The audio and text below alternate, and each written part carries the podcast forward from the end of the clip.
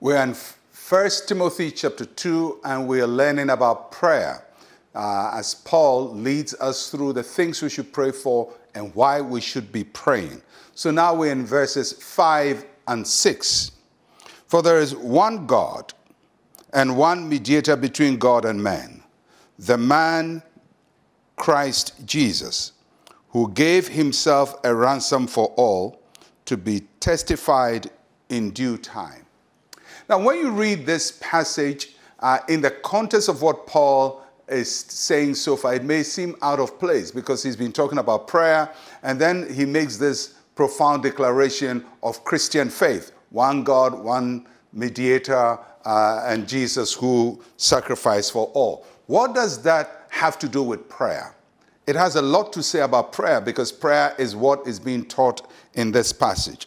The first thing we learn is that uh, there is one God. Christianity is monotheistic. We, we, we pray to one God. We don't pray to different gods. And, and so, in our prayer, we must be faithful to that one God. You know, in prayer, people would, would tell you, you know, your case is so hard, your case is so difficult. You, you, go this way or go that way, go and see this person, add that to your faith. Uh, and, and before you realize Christians are into idolatry and into all kinds of spiritual uh, expressions that are outside of their faith. But remember, no matter how difficult your situation is, there is one God, and we pray faithfully to that one God. We don't deviate we don't divert. We don't call on other gods. We don't call on other deities. We don't pour libation to other deities. We stay with one God. That all prayer must be addressed to that one God, no matter the situation we are in. The second thing it says is that there is one mediator between in our prayer. Jesus is our mediator. He's our mediator as Savior, but He's also the mediator of our prayer. And that's why we pray in the name of Jesus, so that the Father receives our prayer as he would if Jesus was praying it. Now, many times uh, people make other people their mediators. And sometimes it happens in the church. People make the pastor their mediator. Sometimes people say, Pastor, you know, you are closer to God. You pray for us. God hears you better than us. Now, that is making me your mediator. No, Jesus is your mediator. God doesn't hear you through the pastor. He wants to hear you yourself. So remember, if you're praying in the name of Jesus, uh, God hears you as well as your pastor praying in the name of Jesus because the mediator is one.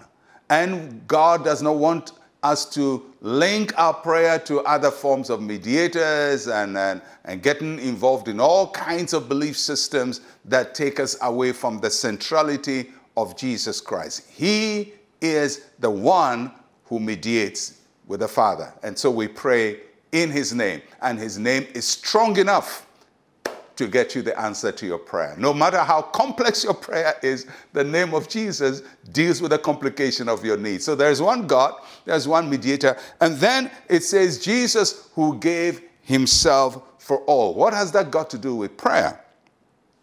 Jesus did not only die for his disciples, he didn't even die only for Jews, he died for the whole world. And that is why our prayer should not be partisan. And our prayer should not be limited to people we like and people uh, we don't like, we pray against. And unfortunately, there's a lot in Christianity now that does not follow the biblical mandate of prayer in the New Testament. And a lot of Christians are praying against people and praying against their enemies and cursing their enemies and trying to destroy people uh, because the people hurt them. If Jesus did that to us, we would not be saved. And, and you don't find that pattern with Jesus. You don't find that pattern with the apostles of Jesus. It is just our own, our hurt and our pain expressing prayer. And that's not what God expects. Jesus died for all. Prayer is sacrificial. So, in your prayer for people, remember Jesus died for all. He died for your enemy. He died for the person trying to do you in. He died for the person you hate. And you can pray for all of them. And that's why he says we can pray for those who despitefully use us because he died for all. So, One God, one mediator, and we pray for all. Let us pray. Say with me, Heavenly Father, thank you for showing me the way of salvation. I receive Christ as my Lord and Savior.